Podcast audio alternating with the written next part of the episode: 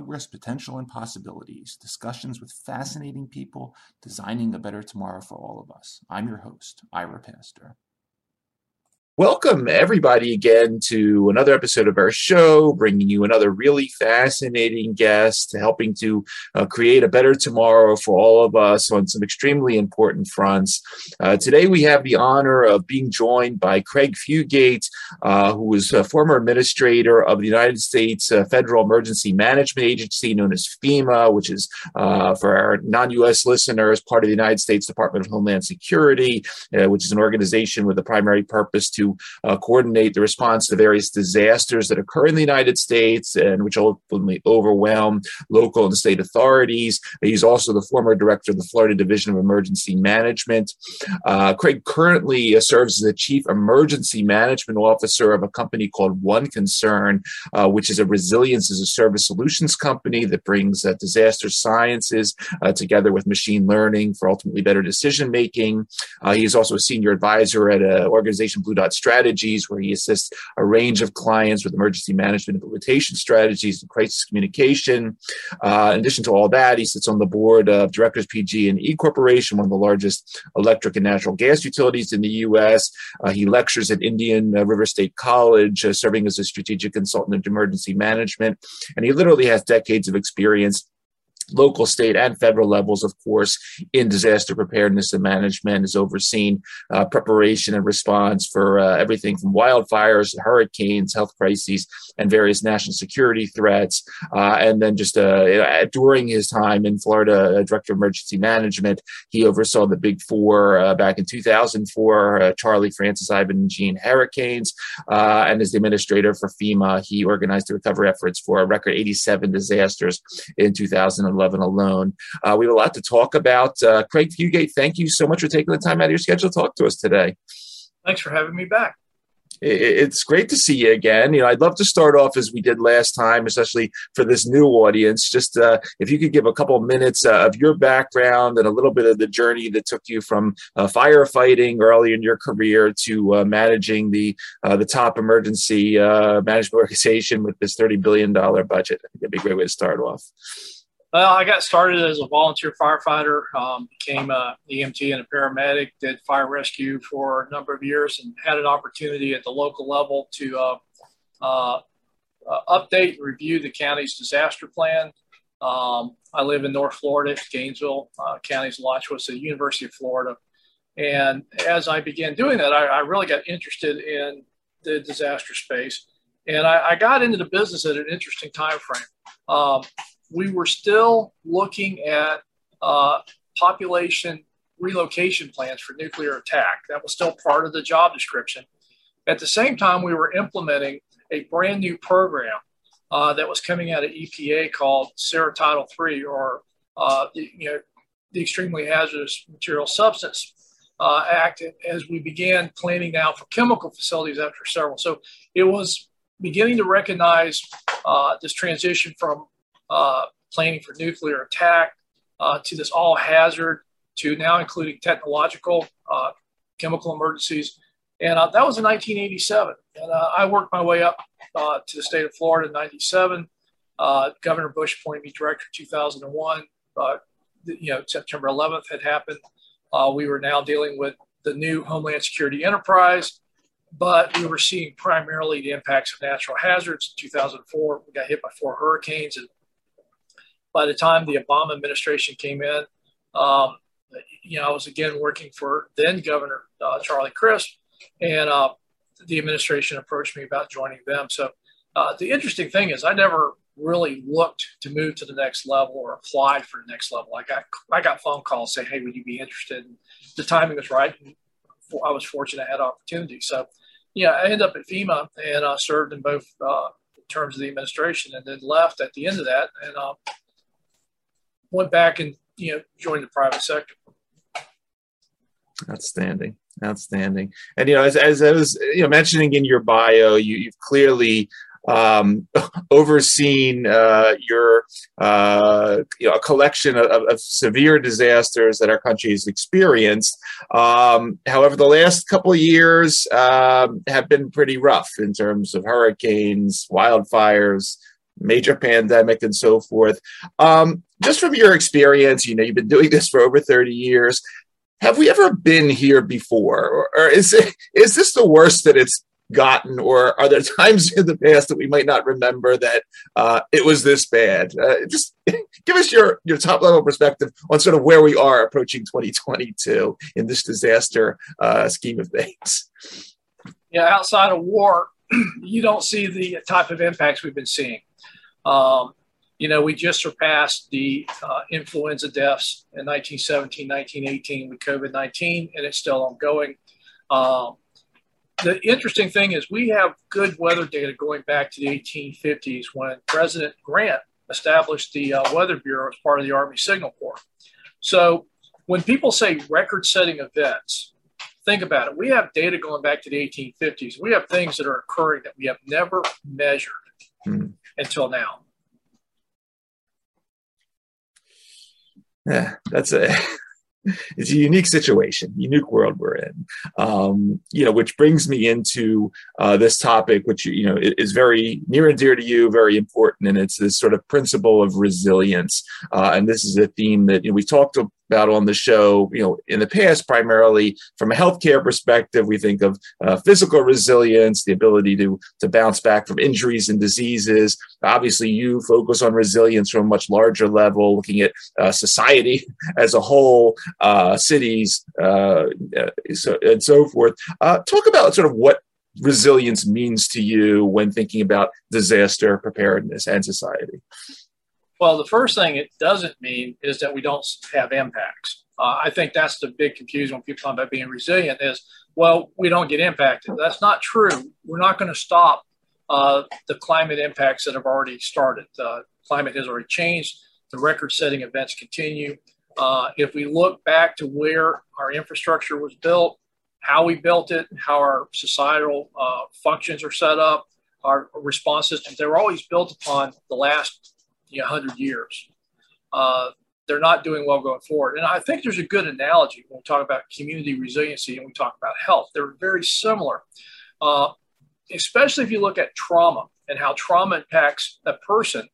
It also has similar impacts on the community. So that's, I think, when we talk about resiliency, I, I know some people they focus on uh, critical infrastructure. They talk about the power system, the water system. You know, we've seen how power impacts the response in Ida. We saw how it impacted uh, the severe cold temperatures that we were seeing in Texas earlier this year.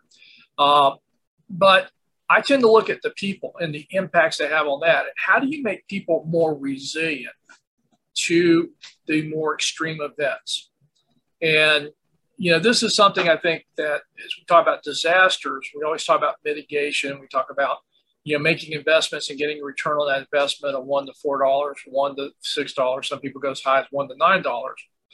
But we don't always clearly state how that impacts the vulnerable populations and reduces their impacts and increases their survival rates. What um, you know, you, you at one concern you focus you know sort of broadly on uh, so it's termed disaster sciences. You're you're uh, promoting a resilience as a service solution. You bring together a lot of these uh, sort of really cutting edge tools that we we've talked about sort of independently on the show: artificial intelligence, machine learning, but also you know there's a very interesting thing on your website where it talks about you're creating a digital twin for the world. Uh, now, digital twin is something again we've we've talked about on the show from healthcare uh, how we can create sort of this digital twin of a human and like analyze uh, blood flow and, and, and, and, diseases and so forth. Here, your, your digital twin is much larger. and You're sort of trying to recreate uh, all bad things that could happen in the world and, and, and, predict them. Talk about how you're merging together all these really cutting edge tools, digital twins, artificial intelligence to, to help predict and, and, and, and prevent these, or not prevent, but uh, keep us more resilient in the future. Well, the idea is if you're able to recreate the environment uh, that we live in uh, and look at everything from points on the map structures, but also dependencies and interconnectedness. Uh, you know, a hospital that survives doesn't do the community any good if the bridge that gets there goes out. So it's creating that uh, almost like a sim city, an mm-hmm. alternative that's based upon the communities we want to look at. and then applying the trauma, in this case, to natural hazards, and seeing what the sensitivity is. Again, a simple example is flooding. Now, this is probably the clearest signal we're seeing in climate impacts today. Uh, it is extremely dangerous, as we saw in New York City from the remnants of Ida, the flooding that occurred, uh, record setting. And the problem is, if we're continuing to see record setting events and we built our infrastructure for the past, we're not able to go fix everything immediately. You know, we got to start somewhere. So, how do you prioritize? And one of the ways you could do that with a digital twin is take these events and don't just go upon the 100 year frequency of recurrence or past data, but just go, I just want to keep filling the bathtub up and see what breaks, floods, or gets shut down first and look at sensitivities. And do that in a way that it looks at not only what is happening to the physical environment, but how's that impacting the community? And taking a, uh, a, a look at uh, where the vulnerabilities occur. And this is something we observed in disasters. It should not be surprising to your listeners. But if you look at the heat maps of where the greatest number of fatalities occur uh, during COVID, and you look at disasters and the loss of life, they are very similar. Hmm. Uh, I use the term heat maps, but that, that's you know some people meteorologists kind of get uh, sideways with that. But if you look at temperature impacts, both extreme cold and extreme heat events where people die, and you look at where people have died from COVID, and you look at those layers, you also start seeing patterns. So we know that the lower incomes, historically communities of color, communities of migrants, uh, low income areas, are disproportionately impacted by the same event as more affluent parts of the community. So these are things that we want to recreate in the digital twin and look at the sensitivity to events and just don't go by what's happened, but go by what could happen and how vulnerable is a community to extreme events, which you know people will say, I've lived here all my life, it's never been that bad until it is. And you know, I've heard you, you know, talk in the past, you know, when we normally think, of course, of of these major disasters. We talk about some of them, the hurricanes, the wildfires, you know, natural security threats. Um, but we have a topic like COVID. Um, obviously, the first thing comes to mind is, of course, uh, this public health thing and this public health challenge but i've heard you talk about you know it's, it's much bigger than that as we're as we're all learning now uh, when the supply chains go down and things don't get to us uh, when the economy collapses and we need to uh, keep it running. Um, talk a little bit about sort of the role of organizations well like what you're doing at fema but also some of what you're doing now in uh, taking care of, of, this other stuff because it's equally you know important to be able to to predict and and, and balance and and once again uh, god forbid but if the next covid does come along at some point that we are prepared on multiple sides for it. You're being optimistic. We'll be prepared because unfortunately our history is we'll spend a lot of money during the event and then we won't beef up the defenses after the event's over. Um, that's a, problem with public health but if you think about disasters and you think about COVID, uh, they share some characteristics, but they're different in other. One is most disasters are geographically focused. Now, Hurricane Ida hit, you know, you could draw the line between where it made landfall in Louisiana to the exit exited the coast uh, in the Northeast and all the damage in between. But it was geographically focused. It wasn't happening in China, wasn't happening in Europe, it wasn't happening on the West Coast. And that means you're able to then, you know, it defines itself. You're able to bring resources from the outside and ultimately work to get the areas of impact reduced down, primarily power turned back on. Then you're down to the areas actually physical damages. Uh, pandemics don't work that way. Pandemics, by definition, are borderless, and they're probably occurring multiple points across the globe when the World Health Organization declares a pandemic. They don't declare it because it's in one place. So now we start seeing everything from the impacts of the disease itself and then the consequences of that. And again, supply chain disruptions uh, on a scale that nobody was really, I think, anticipating. But we had actually thought about this. This is, uh, I think, the other tragedy was this wasn't something that we didn't know could happen, and there wasn't already some beginning understanding of that. Uh, but as with most things, the resources would get cut, uh, the emphasis would go elsewhere, uh, and when it came back, it, it showed it. But if you think about outside of, of war, the types of disasters that are borderless uh, are disease outbreaks. And we always talk about people, but we can have the same type of things with both crops and livestock disease mm-hmm. outbreaks. Uh, we can see this with cyber attacks. Mm. And again, this goes beyond ransomware, but the ability of peer adversaries and, and as we continue to advance our dependencies upon uh, the internet, it increases our vulnerabilities. So again, these would be uh, potentially portals. And then there are certain natural phenomena like geomagnetic storms that can cause havoc over large segments. And so again, it's a, a different type of response. You're not able to concentrate all your resources. You may have multiple countries, in the U.S., multiple states being hit simultaneously in the case of COVID. Uh, what's interesting is it does a lot like we saw with the influenza outbreak in 1917, 1918. Everybody didn't get hit hard at the same time, mm. but it tended to move around the country. So you got a little bit of resources you can shift. But by and large, the supply chain and our dependencies on overseas uh, supply chains made us very vulnerable to single point failures.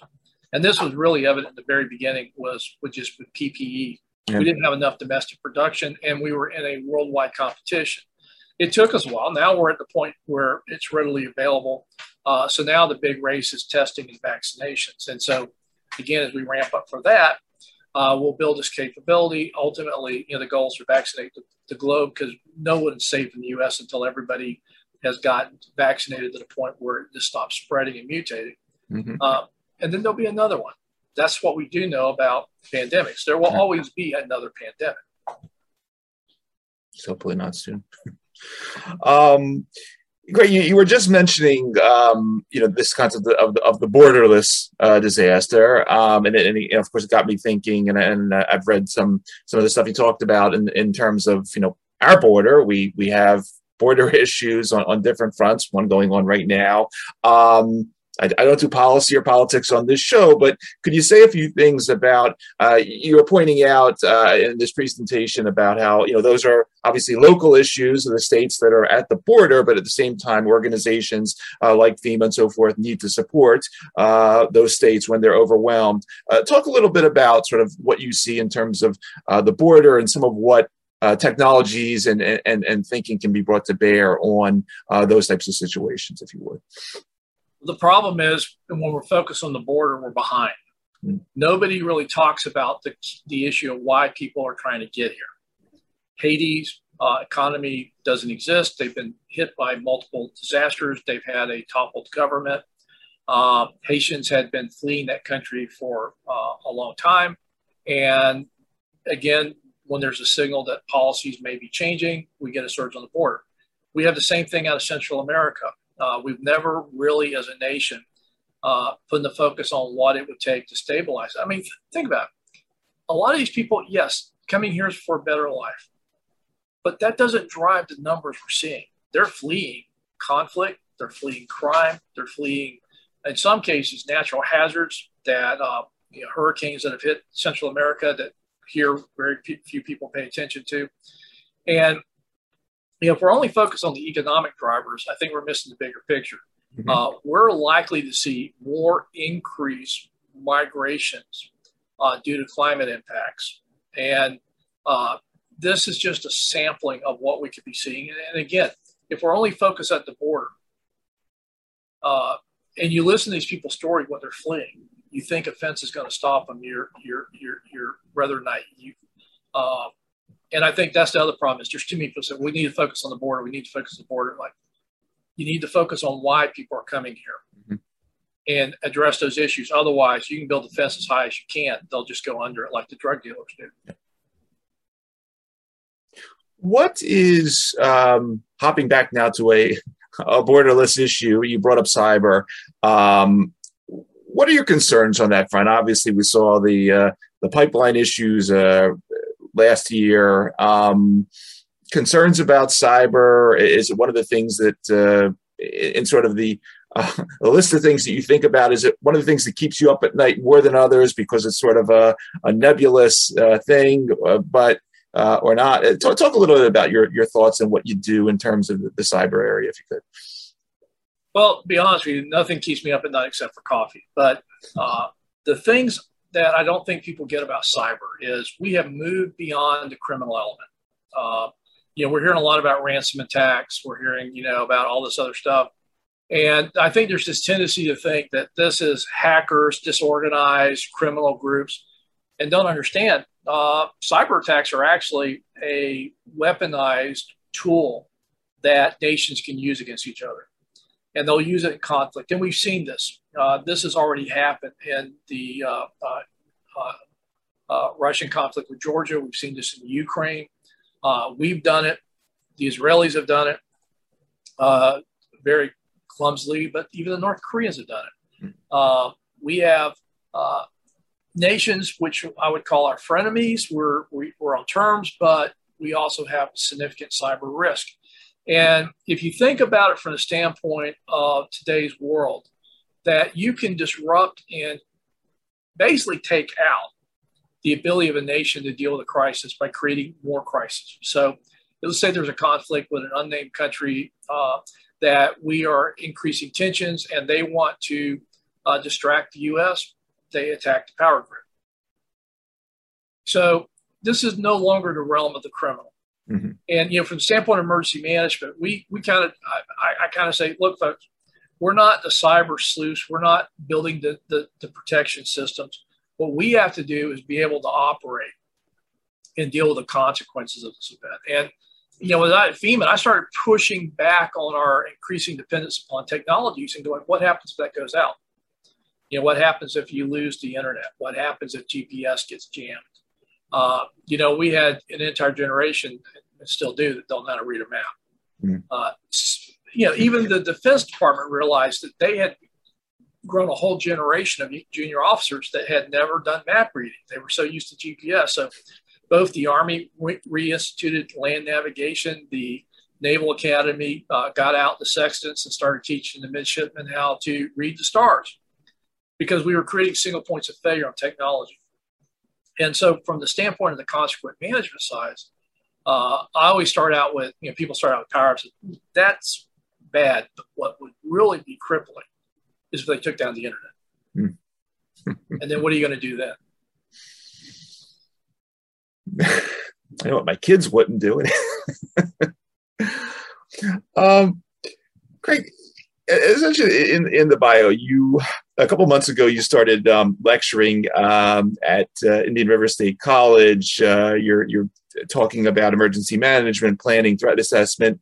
Um, talk a little bit about sort of the types of courses you're teaching, the types of students, and, and then um, for for some of the younger audience that is is just starting out their careers, what are some of the options? I mean, obviously, you can go to work for FEMA. Uh, what are some of the other areas that um, that sort of the next generation is looking to get involved in that you're seeing in your classrooms? Well, again, a lot of what we're we're talk, the folks we talk to are people that are already in public safety and are looking to get okay. and move up in their careers. Uh, but uh, I was given the opportunity uh, at Indian River State College to start uh, uh, redesigning and looking at things. And so one of the one of the courses, for a fact, we're going to do our first pilot here in the, the beginning of October, is uh, something that based upon. I used to do these no notice exercises called thunderbolts uh, that mm-hmm. we would just go in with no prior warning and just drop a scenario on the team and say, now deal with it. Uh, because usually outside of hurricanes, not a lot of things come with a, uh, you know, you're going to have a, an earthquake uh, a week from now. So you, you, have time to get ready. Like it happens. Now what do you do? And, uh, and I've asked people, and there's a lot of great programs out there, all the way from uh, teaching emergency management and offering degrees to you know the Naval Postgraduate School and the Harvard Centers for you know advanced studies and stuff. They're teaching a lot of theory, mm-hmm. and I'm like, you know, the problem is for most people, their first big disaster is their first big disaster. And most exercises I find are not really challenging people or teaching them critical thinking. Um, and so I just wanted to do a series of increasing exercises with with folks and, and put them in different roles and take them out of their comfort zone and not so much come up with all the answers, but get them thinking of how they got to act in a disaster where you don't have time, you don't have all the information, and by the time you have the information, it's too late. And you have to make decisions, which may be good or bad, but failure to make a decision is also a decision. And it's really just getting people in that environment. And so, uh, primary focus is you know the folks there in the immediate region of Florida, uh, helping them get prepared for the next big event, whatever that may be. Excellent. Um, Craig, I have to once again, as we chatted last time, bring up the, the topic of uh, the indexes that you've created. Uh, you're, you know, quite well known for the Waffle House Index, which was this metric uh, you put together uh, while you were at FEMA in terms of uh, determining uh, the effects of, of, a storm and the, the degree of assistance uh, that would be required. I think at the time you were also, uh, last chat, you, were, you created something similar, a Starbucks Index, because you were talking about how the, the water comes into the Starbucks, which if that was destroyed during an earthquake, the coffee would run and so forth. Um, any other interesting indexes that you've come up with uh, over the last couple of years that you can share with us, or anything new on the, these informal metric fronts?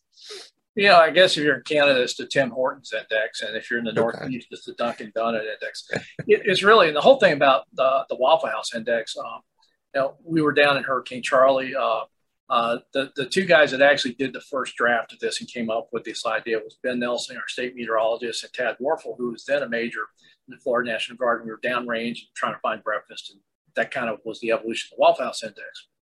But what it really does is it's sort of like, and again, my background as a paramedic is, is you, you show up on a trauma patient. Uh, you don't try to assess everything. You just don't have time. Uh, so you go, what are what are your key vital signs? And I look at stores like Waffle House, which I know if they can get open, they're going to get open. But in general, if you look at what businesses normally get up quickly, it starts telling you a lot of the vital signs. Think about it. If you can get a Waffle House open or you can get a, uh, a Starbucks open, the first thing means there's enough passable roads for staff to get there. Mm-hmm. The second thing is the buildings are intact, so we don't have total devastation. And then their degree of how they're providing services will often go back to the infrastructure. And, you know, some are, are much more resilient, have workarounds, and will get up. Uh, but again, they're like vital signs. You know, if I'm, if I'm driving down the road and, uh, you know, I see a line at Starbucks, even though I'm dealing with a lot of devastation, I already know there's a lot of things that are working because you know, Starbucks, they all of their uh, uh, systems are pre-plumbed, so they don't really have the ability like a Waffle House to make wa- make coffee by pouring water into the coffee maker. Um, but that at least means the water system has pressure and it's potable. Um, but it, it's again these ideas that they're not telling you everything, and it doesn't mean there's not impacts that may be worse in some areas than there. But it is a vital sign saying, hey, at least this, you know, if they're closed, that's really not good. But if they're open or what degree they're open, it starts telling you some things about the community overall impact. Excellent. Um, Craig, you, have uh, you, have run through a lot of different topics with us. Um, anything else coming up uh, per 2022? Any conferences, lectures you're going to be giving? Other things we should be on the lookout in terms of either Craig Fugate, One Concern, other initiatives you're involved in? Yeah, I do a lot of different speaking, and uh, again, I, am out there a lot. But I think probably the one topic that uh, I've been trying to get people to focus on is, you know, we've heard this term managed retreat, and we heard okay. the term climate refugees, okay. and people are thinking this is something that's going to happen in the future. I'm like, no, it's not. It's happening right now, yeah. and it's not a managed retreat; it's an unorganized retreat. And the climate refugees today are based upon lack of affordable housing, and if you look at what happened last year in Louisiana, uh, Lake Charles region got hit with two hurricanes. You look at what happened this year with Ida. You look at the California wildfires. You look at flooding across the country. The type of housing we're losing that doesn't come back mm-hmm. are lower income homes and lower income rental properties. And people with insurance are rebuilding and usually rebuilding to higher value. But people that are underinsured who do not have insurance or people who rent are finding it increasingly difficult to find somewhere to live. And we're losing affordable housing at an unsustainable rate. And it's not really a mystery. We know that a lot of the lower income rental properties are actually older, uh, probably not built to code, probably not well maintained, mm-hmm. not really an interest for their owners to put a lot of resources in there because they're not making any money off it. They're barely, you know, rent's probably just covering some of the stuff and they make a little profit. But when that gets wiped out, they're not going to go back and build something that they're going to be able to rent that cheap because when they rebuild, it's going to have they're going to they're going to have to charge more just to be able to make back their investment if they yeah. even are able to do that. So what we're seeing is an unsustainable impact on housing that's gentrification is accelerating in coastal areas, and we're continuing to displace the low income and workforce further away from their communities. And as hard as it is to find workers today, it's getting even harder in these areas because people are now having to live hours away from basically service industry jobs, which you think about, why would you drive two hours to work uh, fast food at that salary? Yep. Hmm. Very important, very important topic. We don't uh, we, we don't we don't hear as much about uh, that we should. Um, really fascinating. Um, one one last question while, while I have you, and then, then uh, I'll let you go. I really appreciate you spending this time with us. Um, obviously, we, t- we talked about the border, mentioned a little bit about um, sort of drug issues at the border, uh, but we have these other drug issues that uh, I guess maybe don't get uh, sort of the press coverage. I, I, sit here in Center City, Philadelphia, and we are now known as having one of the largest open air drug markets uh, in the United States. Um, does the emergency management systems of the United States ever get involved um, in some of these? Obviously, we talked about COVID and the public health issue and the overflow. Um, any involvement in emergency management systems and sort of the drug issues that some of these cities are facing in the United States? Not directly, but it's part of the consequences of the recovery response efforts. Um, again, if you've got, again, I, I, I kind of look at this. If you're seeing a large drug trade. You've got other problems. The drug trade is really a symptom of underlying issues. Uh, and I think this is what we keep forgetting. You know, we always look at the problem. We don't look at what the cause was. You know, if we want to solve the drug trade, uh, in some cases, as we're seeing with liberalization of marijuana laws, it's starting to change that environment. But harder drugs, more dangerous drugs, it's a demand signal. Mm-hmm. Uh, what causes that demand signal? And are, are you getting to that? And I think that's again why things like uh, court uh, deferral programs for drug users instead of treating as criminals, say you got a drug problem, let's go deal with the drug problem, not just incarcerate you. Yeah. Uh, but until you address the demand signal, until you address why people are getting addicted to drugs, as we saw with opioids, uh, yeah. over prescriptions, and then we see the availability of low, cheap grade drugs. Uh, again, if we're not talking about why we have a drug problem, just addressing drug trafficking and drug sales doesn't solve the problem. I appreciate your insight on that one. Um, Craig, it's it's always fascinating uh, listening to you and everything that you're involved in. Uh, really wishing you the best with all of this um, and everything you're doing, uh, not just in the private sector, but uh, sort of at the at the educational level. Um, for everybody that's uh, going to be listening to uh, this episode or watching on our YouTube channel, uh, you've been listening to Craig Fugate, uh, Chief Emergency Management Officer of OneConcern, former administrator of FEMA. Uh, Craig, once again, thank you for taking the time out of your schedule to come talk to us for a little while. Thanks for everything you're doing there, and as we say on our show, thanks for helping to create the better tomorrow through through all these insights and technologies. Really, very fascinating. Well, thanks for having me.